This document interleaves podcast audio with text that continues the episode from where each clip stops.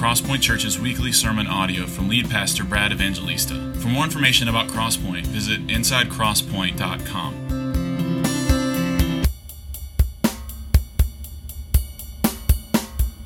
Good morning. How are you? If you have a Bible, open it to James chapter 1. James chapter 1, verse 9 through 11 is our text this morning as we're working our way through this New Testament letter, James. as you're finding that, let me mention, as we often do, that if you don't have a Bible, we'd love for you to take one of the ones that you can find in the, the rack in front of you. You can keep that as our gift to you if you don't own a Bible.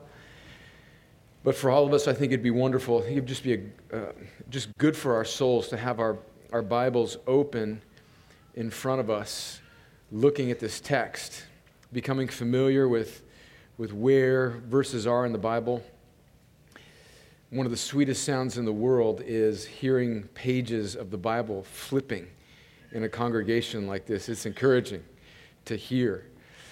As you're finding James, let me just say, praise God for the, uh, the gift that God has given this congregation to be in Columbus, Georgia, right next to Fort Benning, and to be able to serve so many people that are connected to our Army and Know we've got some Marines and Navy and Air Force guys here as well. And on this Veterans Day weekend, I'm just very thankful for the veterans and the active duty soldiers that are part of our congregation. And on this national holiday weekend, we, we thank you. We're grateful for you. And in just a moment, I'm going to pray for God's grace to you as you serve us as a nation so faithfully. And we want to serve you as a church. And we thank you that God, in His kindness, has put us here in this strategic place. And, and I also praise God. I, I think about this often. Um, the Lord, uh, we're connected to several networks and mission sending organizations. And unwittingly, we're not unwittingly for us, but unwittingly for our government.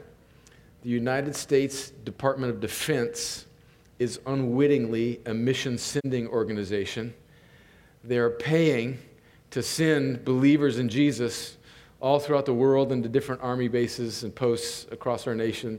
So thank you, Uncle Sam, for funding the mission of God. And praise God for Christians in the military. Well, let's look at this text here in just a moment. But first, let me pray and ask the Lord to help us. Lord, thank you for this beautiful fall day, for your kindness to us as a church in so many ways, for for Columbus, Georgia, for the churches in our city. Thank you for the other Bible believing churches in our town. Lord, we pray that their number would increase and we pray that their influence would increase. I pray for my brother pastors that are preaching the gospel this morning that you would make it fruitful, that you would encourage and edify the saints and call the lost to yourself.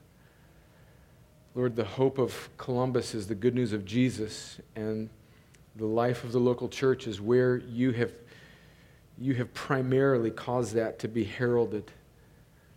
So we pray for that, the ministry of other churches in this church. We, we thank you for, for those in our congregation that serve us in our nation's military, Lord. Thank you for them. Thank you for the ways that they put themselves in harm's way.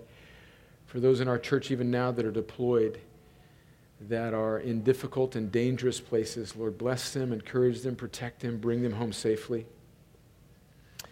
Lord, thank you for your word that you've given us. What a gift you've given us. You have written down with perfection through humble servants through the centuries your word so that we might know you. You've given us everything we need for life and godliness. Humble us this morning, Lord. The text this morning is clear, but it's humbling. And I pray that we wouldn't read ourselves out of the text by thinking it applies to other people. Lord, make your people more like Jesus as a result of our time together. And for my friends that are in this room that don't know you, Lord, draw them to faith in Jesus. May we see how perishing and passing this world is. And may you, may you direct our hearts and our affections to the good news of your Son, Jesus, again this morning, as you do every week when we gather. And use us, Lord, use us for that end and use this time and your word to that end for your glory and our good, we pray. In Jesus' name, amen. All right, let me read. I reached for my head and the glasses weren't there, and I had a moment of panic. Struggling this morning, not only with my eyesight, but um, I am on the verge of a cough and a sneeze. And I admit it's in my head because when I start sneezing, there's about seven or eight of them in rapid succession. So um, I'm going to humbly confess that to you. Pray for me. Let me read starting in verse 9, James 1. Remember, we've been working through this text. The context is, at least in the first half of the first chapter, is trials that James says that the Christian will inevitably face. And then the wisdom that God gives us as we face these trials. And then verses 9 through 11 is this, I think, what seems to be maybe kind of disconnected, but is not I think it is one of the trials that Christians will face, and it is how we handle worldly wealth, regardless of where we are on that spectrum of whether we have or have not. So he says in verse 9, Let the lowly brother boast in his exaltation, and the rich in his humiliation, because like a flower of the grass, he will pass away. For the sun rises with its scorching heat and withers the grass. Its flower falls, and its beauty perishes. So also will the rich man fade away in the midst of his pursuits. All right, I think this text is really quite clear. And so I want to just work through these few verses here very quickly, and then I want us to settle and think about three truths for the Christian life from this, from this text. Clearly, in verses 9, then compared to verses 10 and 11, James is, is contrasting the rich and the poor. And, and in verse 9, he's, he's exhorting the lowly brother contextually, because we know he's going to talk about the rich here in a few verses. What he means by the lowly brother is the brother who is, is financially poor. And in fact, riches, poverty, wealth is a theme that James comes back to over and over. He hits it again in, in James chapter 2 and then again in James chapter 5. And it's one of the three or four themes that, that James is very concerned about. About remember the overarching thing of, of James is that, that the faith that we have in God and in what God has done through Jesus would actually work itself out in our lives. And one of the ways, primarily, that James is concerned with this faith in Christ that would work itself out in our lives is how we handle riches and how our riches, our wealth, causes us to treat one another. And here in verse 9, he's saying to the lowly brother or the poor brother to boast in his exaltation. What does he mean by that? Clearly, he's talking about that there's coming a day when the lowly brother, the person without much in this world, will be exalted in Jesus. So they live this life where they seem to be humiliated in their earthly circumstances, but there's coming a day, so he's pointing the lowly brother beyond the circumstances of this life to the day when he or she will be with Christ and will be with the Lord forever, and the exaltation that comes for the believer for be, being joined together in faith in Christ. So let the lowly brother look beyond his current circumstance is what James is saying, and boast and revel, as Chris read for us this morning in James chapter 9. This is the good type of boast that the Bible calls us to, not to boast in ourselves or in our wisdom or in our riches or in our circumstance, but boast in the fact that you are in Christ.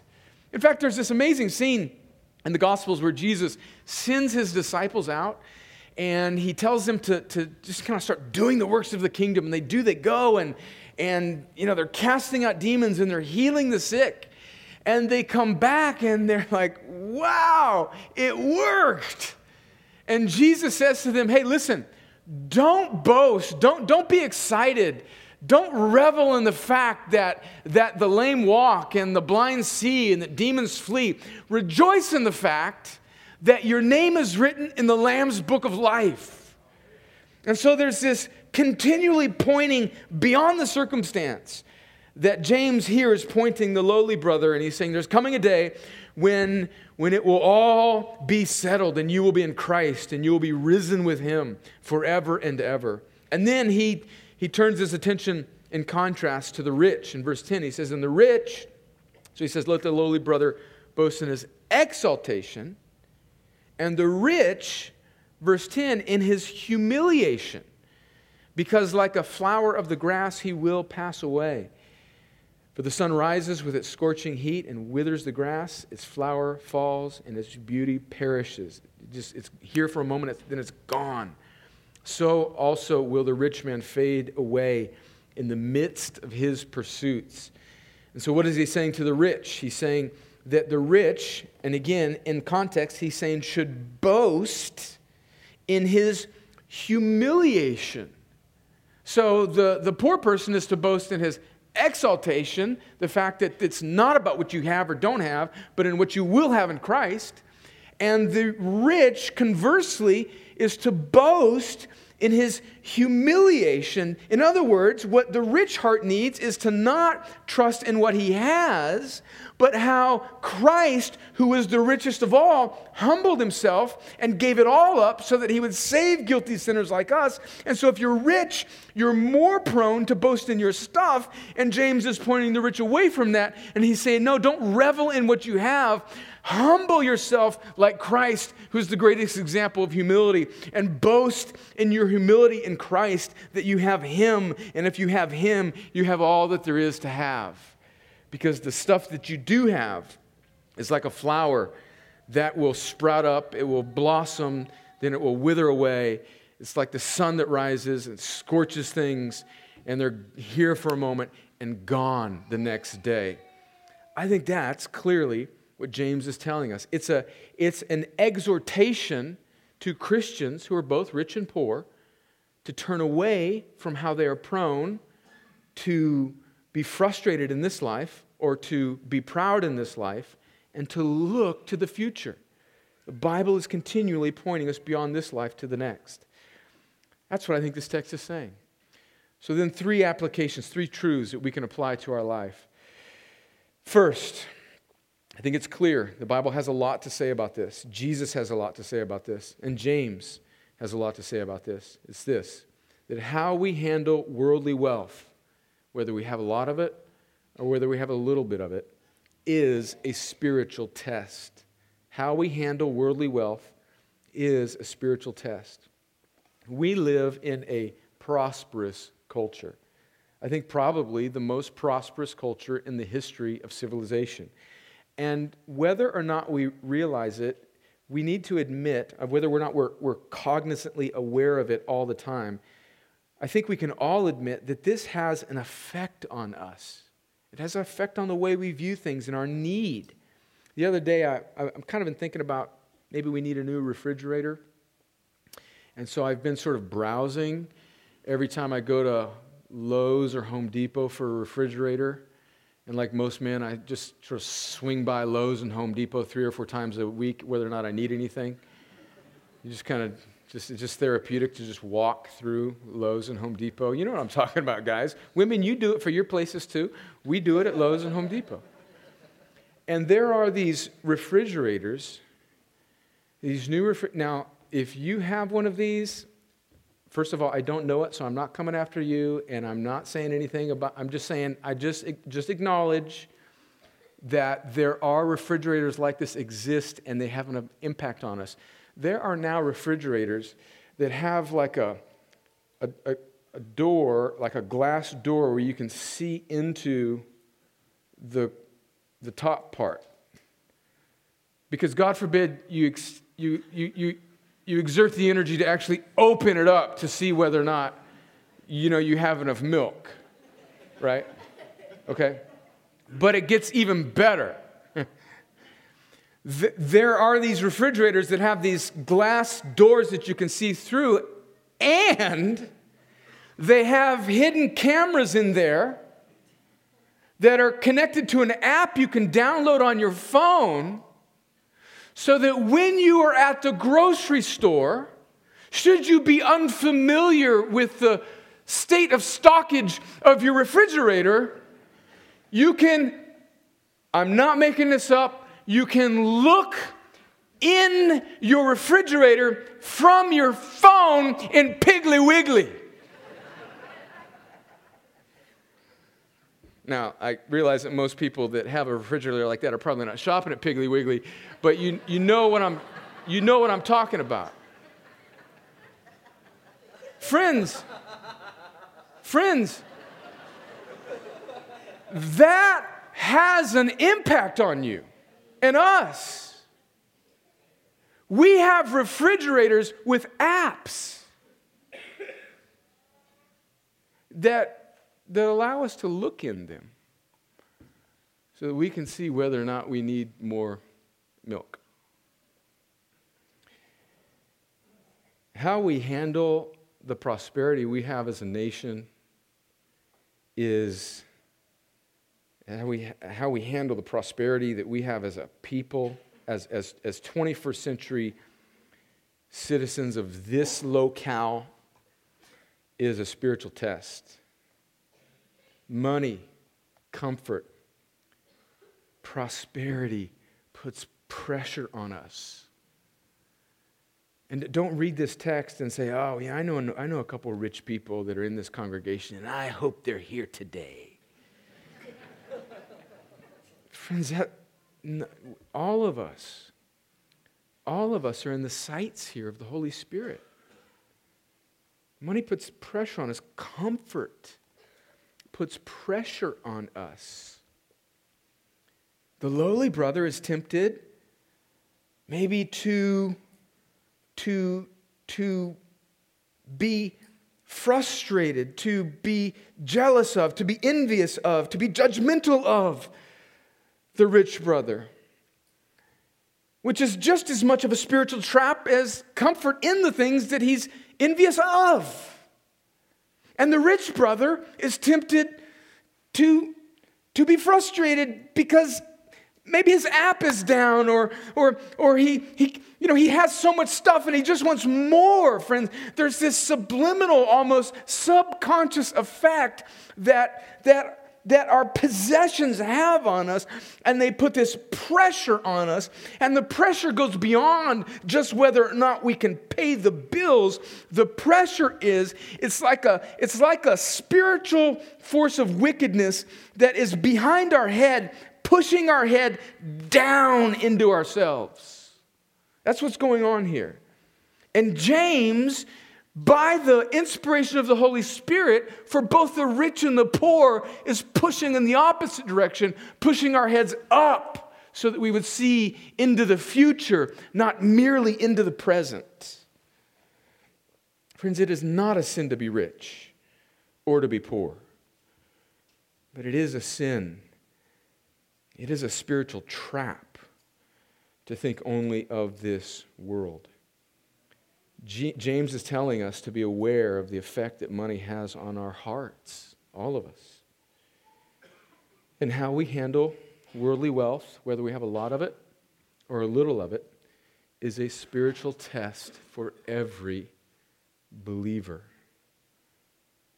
I, am just going to trust that the Holy Spirit will make application to our hearts and our situations. Truth number two that I think this text leads us to is that we are all prone to find our significance in perishing pursuits. We're all prone to find our significance in perishing pursuits. And again, I think this text uses money, which is certainly not insignificant, and there's lots that we need to think about practically in those regards. But this text uses money, but I don't think we get to the heart of this text if we just stop there on money or worldly wealth. Wealth, it pushes us beyond something that consumes and threatens all of our hearts, which are the perishing pursuits. And we are all prone to find our significance, our comfort in perishing pursuits. Here, for the rich, clearly, it's in their accumulation of stuff. But what might it be for us? Now, I, I think we are particularly vulnerable to this in our, in our digital culture, our digital age, because we're so aware of what everybody else has, or at least what they want us to know that they have. And I know that I mention this a lot, but probably it's because I'm so aware of it in my own heart. Listen to what, what John, the Apostle John, says in his first epistle, 1 John, at the, all the way at the end of the New Testament, 1 John chapter 2, verses 15 through 17. He says, Do not love the world or the things in the world. This, man, this is to all of us.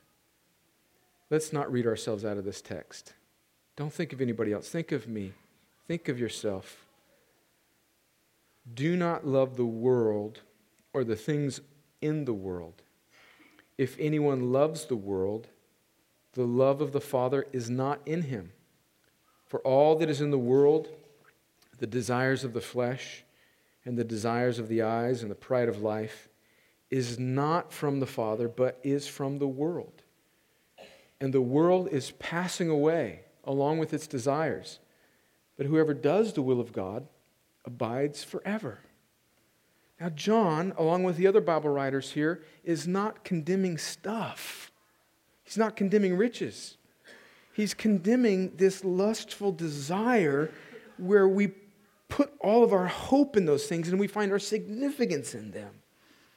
And I think we're particularly vulnerable to that in our culture because it's very easy to become comfortable. Listen to this story from the Gospels in Luke chapter 12. We, we read from it earlier. Robert read from Luke chapter 12. This chapter seems to have a lot to do about money and possessions and where our hope is. And let me read a story, a scene from before where we read earlier in Luke chapter 12, verses 13 through, through 21. The story of the rich fool. Jesus is teaching, and someone just kind of yells out in the crowd, listen to this interchange in Luke chapter 12, verse 13. Someone in the crowd said to him, Teacher, tell my brother to divide the inheritance with me. Now, I just want to note here, I think this is just, just when I read, especially scenes, interactions with Jesus and people in the, in the Gospels, I just want to kind of slow down and read slowly and try and put myself in that scene. And can you imagine Jesus is teaching? and I don't know who this guy is, but he has the audacity to say, Teacher, tell my brother to divide the inheritance with me. In other words, solve this problem for me, Jesus. Figure this out. And I think, you know, that's indicative of how we come to Jesus. Prove me right, is what I think is going on in verse 13. But he said to him, verse 14, Man, who made me a judge or arbiter over you? which is ironic because clearly Jesus is the judge, but, but, but he's wanting to draw something out of this man. There's, there's, there's, there's much mystery there. Verse 15, and he said to them, This is Jesus now, take care and be on your guard against all covetousness, for one's life does not consist in the abundance of his possessions. And he told them a parable, saying, The land of a rich man produced plentifully. And he thought to himself, what shall I do? For I have nowhere to store my crops. And he said, I will do this I will tear down my barns and build larger ones. And there I will store all my grain and my goods. And I will say to my soul, Soul, you have ample goods laid up for many years. Relax, eat, drink, be merry. But God said to him, Fool, this night your soul is required of you, and the things you have prepared, whose will they be?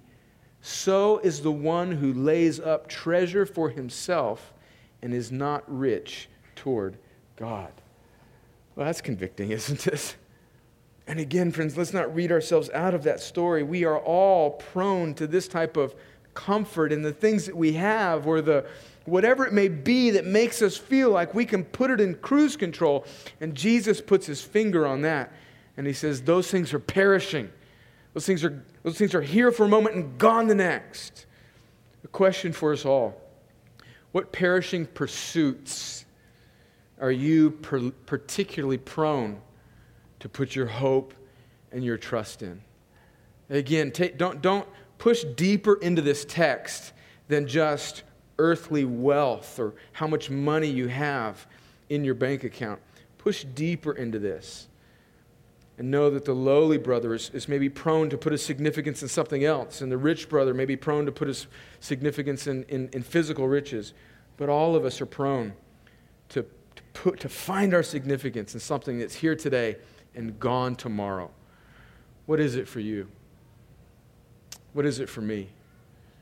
I, I I am I'm very prone to find my significance in just how I feel the church is doing. And whether or not it feels like things are going well and kind of on the uptick. And if they're not, it, it can really wreak havoc with my joy. And I think what's happening in my heart when that's the case is that maybe I'm not storing up, you know, some earthly wealth and saying, "Oh, today I'm going to eat, drink and be merry." But there's this sense where I will find significance, find rest, find joy, find satisfaction in some temporal, emotional feeling of whether or not things are going well in my life. And I continually have to fight that. All of us have these, these different perishing pursuits that we must fight. What's yours? What's yours? I, I pray the Holy Spirit would give us wisdom to think about our own lives. And then, thirdly, the third truth that I think this text points us to, which I think is the heart of this text, is that the gospel calls us all to be humbled with and to boast in Christ alone. The good news of the gospel, the good news of what God has done is it answers it answers the need of the heart for both the lowly brother and the rich brother. It answers the need of the heart of every human heart for significance and right standing with God. The good news of the gospel answers the restlessness of the human heart, both the rich and the poor. To the poor, James is saying, You will be exalted in Jesus. Get your eyes off of this world. To the rich, he says, Don't put your trust in the things of this world. You will be humbled. So humble yourself with Christ. So, both from both angles, poor and rich, those who have and those who don't have, look away from yourself and look to Jesus. Listen to what Paul says in Philippians chapter 2, verses 5 through 11. He says, Have this mind among yourselves, which is yours in Christ Jesus, who, though he was in the form of God, as rich as you can be, he's God the Son, God in the flesh did not count equality with God a thing to be grasped. In other words, that's a, that's a way of saying that Jesus is God, but emptied himself by taking the form of a servant, being born in the likeness of men. And being found in human form, he humbled himself by becoming obedient to the point of death, even death on the cross. Therefore, God has highly exalted him and bestowed on him the name that is above every name, so that at the name of Jesus every knee should bow in heaven and on earth and under the earth, and every tongue confess that Jesus Christ is Lord to the glory of God the Father. So, what is Paul saying in Philippians 2? He's saying that Jesus is God in the flesh, and he humbled himself. He became a man. Listen to this. This is the heart of the gospel.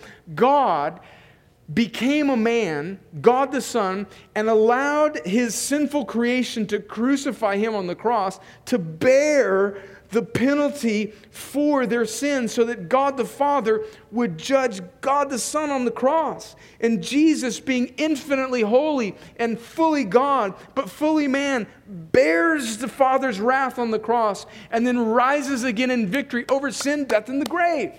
So, Jesus, in his life and his death and his resurrection, is the ultimate example of humility. And Paul, or James is saying, find yourself in that rich person. And Jesus is the ultimate example of exaltation and glory. And James is saying to the poor person, find yourself in that and not in, not in anything here in this earth. The good news of the gospel answers the restlessness no matter where we are on the spectrum of the human heart.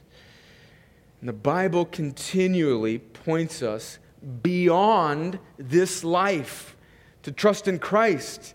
That's a continual theme of James to be, to be ready for the next life. This life, in fact, all of this life is a kind of test to be ready for the next. And friends, let's just admit that, that's, that's a hard thing to remember on a daily basis. I think that's why God gives us the church. That's why He gives us each other. That's why we have to remind ourselves. That's why we ha- have you ever noticed? Um, let me just let you in a little secret. When we gather together, Christians repeat themselves a lot. We say basically the same things every week. Have you guys noticed that? Have you figured that out?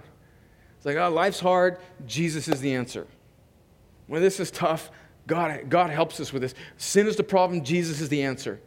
My heart wanders. I'm prone to wander. Jesus helps us. That's basically what we talk about every Sunday. Have you noticed that? It's because that's what we need. That's what our hearts need. And the Bible continuously points us beyond this life to the next. Listen to this, this text in, in 1 Corinthians chapter 7 that I think points directly at this. Now, let me explain before I read 1 Corinthians chapter 7, verses 25 through 31. And this, this will, will conclude our time together in the word. Let me give you a little context. Paul's giving instruction to the church, and in 1 Corinthians chapter 7 in particular, he's concerned with those that are married and those that are unmarried and the restlessness of their heart, the challenges of being single, the challenges of being married. And he's wanting to point regardless of where we are in life, in this particular instance, in whether we're married or single, he's wanting to point us beyond, as important as those relationships are, he's not diminishing them, but in context, he's wanting the church in Corinth, the believers in Corinth, to do exactly what I think James is pointing us here to in James chapter 1 to not have our hearts entangled and ensnared and dominated by the affairs of this world. Now, here's something about the Christian life that we need to understand before we can understand what Paul is saying in 1 Corinthians 7 is that the Christian life is a kind of mixture between living in this world and not of this world. God, Jesus saves us and he leaves us to, to give all that we have to glorifying him, but for our hearts to continually be longing for the world that is to come. So there's this kind of dual citizenship that marks the Christian life. We're here, we're giving our heart to his mission here, but we're longing for that day to come. That's a kind of strange paradox of the Christian life. And that's what Paul is saying here in 1 Corinthians 7, which I think is exactly what James is commending us to in verses 9 through 11. But let me read Paul, 1 Corinthians 7. He says in verse 25, Now concerning the betrothed or single women that are betrothed to be married, I have no command from the Lord, but I, I give my judgment as one who by the Lord's mercy is trustworthy. I think that in view of the present distress, it is good for a person to remain as he is. So the Corinthians apparently were maybe going through a, a trial at that time, and he's just saying, Look, look don't, don't let that affect you. Just hunker down and, and, and, and serve the Lord. Are you bound to a wife? Do not seek to be free. Are you free from a wife? Do not seek a wife. But if you do marry, you have not sinned. And if a betrothed woman marries, she has not sinned. Yet those who marry will have worldly troubles, and I would spare you that. Now, listen to what he says in verse 29. He's using that situation, and he's actually then pointing to a deeper, a deeper issue, a deeper sort of admonition, which is in line with what I think James says in James 1. He says, This is what I mean, brothers. The appointed time has grown very short, meaning that our time on earth, either Jesus is coming back or you're going to die pretty soon. And that's true for us today as well. The appointed time has come, has grown very short. From now on, listen to this.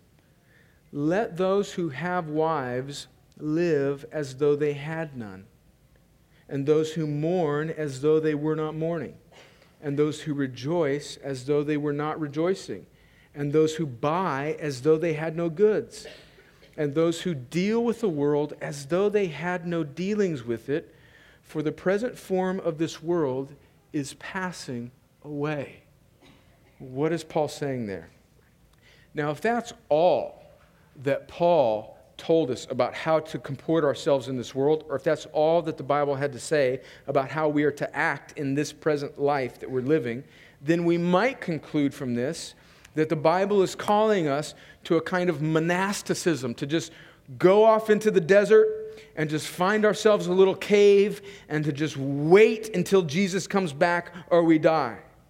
But we know that's not what Paul is saying here because there is a, a, a, a plethora, a, a, mountain of other verses that, that commend us. In fact, Paul himself commends us, especially in marriage, to live in a way where we give ourselves to one another. So he's not saying, don't take from this, verse 29, that, that we are to, to not care about our, our marital spouse or that we're to just quit our jobs and, and not carry about goods, or that if something bad happens, we're not to mourn. That's not what he's saying. He's saying, he's commending this paradox, this dual citizenship that James is calling us to. That have your heart so set on eternity that you're not bound, you're not bowing down, that the world's not pushing your head into yourself, but you're continually pushing your chin up to remember who you are and where you're going. That's what Paul is saying, and that's what James is saying to us. But, friends, this is a battle because the world pushes on the back of our head, and the scriptures push on our chin to lift us up. And where does it end? Well, verse 12, the next verse in our text, back in James 1, what's, how does James conclude this? James 1, verse 12, he says, Blessed is the man who remains steadfast under trial, whatever it may be, riches, whether you have or have not. For when he has stood the test, when he's fought this search for significance, when he's fought the pressures of this life, when he has stood the test, he will receive the crown of life, which God has promised to those who love him.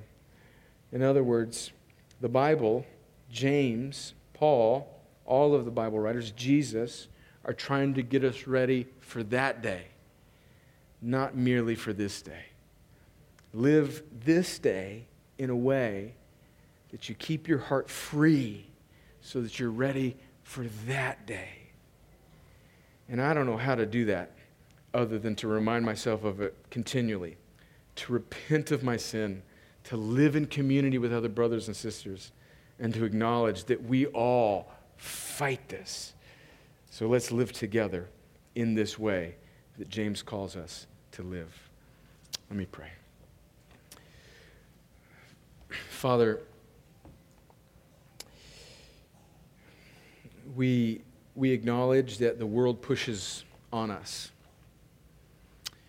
We acknowledge that we are, are kind of like that proverbial frog in the, in the pot of hot water that is so acclimated to the rising temperature that we don't even have the smarts to jump out of the pan. We just, we just let it cook us.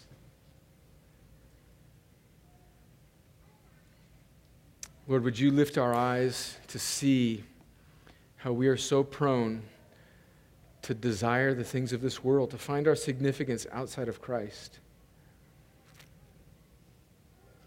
Lord, I pray by your Holy Spirit that you would make particular application to each of us in this room, to the believers in Jesus, that you would show us where we are prone to find our significance in the things of this world, where we are prone to bow down to false gods, to worship false idols. And that you would lift our eyes, that you would, on this Sunday morning, on this Lord's Day, in a new way, lift up our eyes and renew our hope in Christ for the, for the brother in lowly circumstances, for the brother in high circumstances. Lord, may we look beyond those things. May we look to Christ afresh. And for my friend in this room that has, has come this morning that doesn't know Jesus, and maybe they find themselves a bit like that man in Luke chapter 12 who just wants something from Jesus. What can you do for me? Divide mine here. Give me some answers on how to, how to do better in this life. may your Holy Spirit lift that person's eyes from beyond just some temporal need for self improvement or gain to what their true issue is that they will stand before you someday. And they will have to give an account of whether or not they worshiped you or this world. Lord, only you can give them a new heart that will enable them to worship this world. Only you can take their dead heart and give them a new heart so that they might trust in Jesus. Only you can show them their real need. Would you do that this morning for my friend that has come, that just wants something from you for these 80 years? Would you show them that their greatest need is to be made right with a holy God? And their only hope for that is to trust in your Son Jesus, who was rich in the most immeasurable way, and made himself poor for us, so that all who trust in him may be immeasurably rich in grace forever and ever and ever. Lord, do this, I pray. Search our hearts as we worship now, as we respond to you in song and repentance and confessions of faith, even as we sing. Lord, renew our hearts. Lift up our eyes from this world because it is passing away. Lord, I pray that you do this for our good and for our joy. In Jesus' name.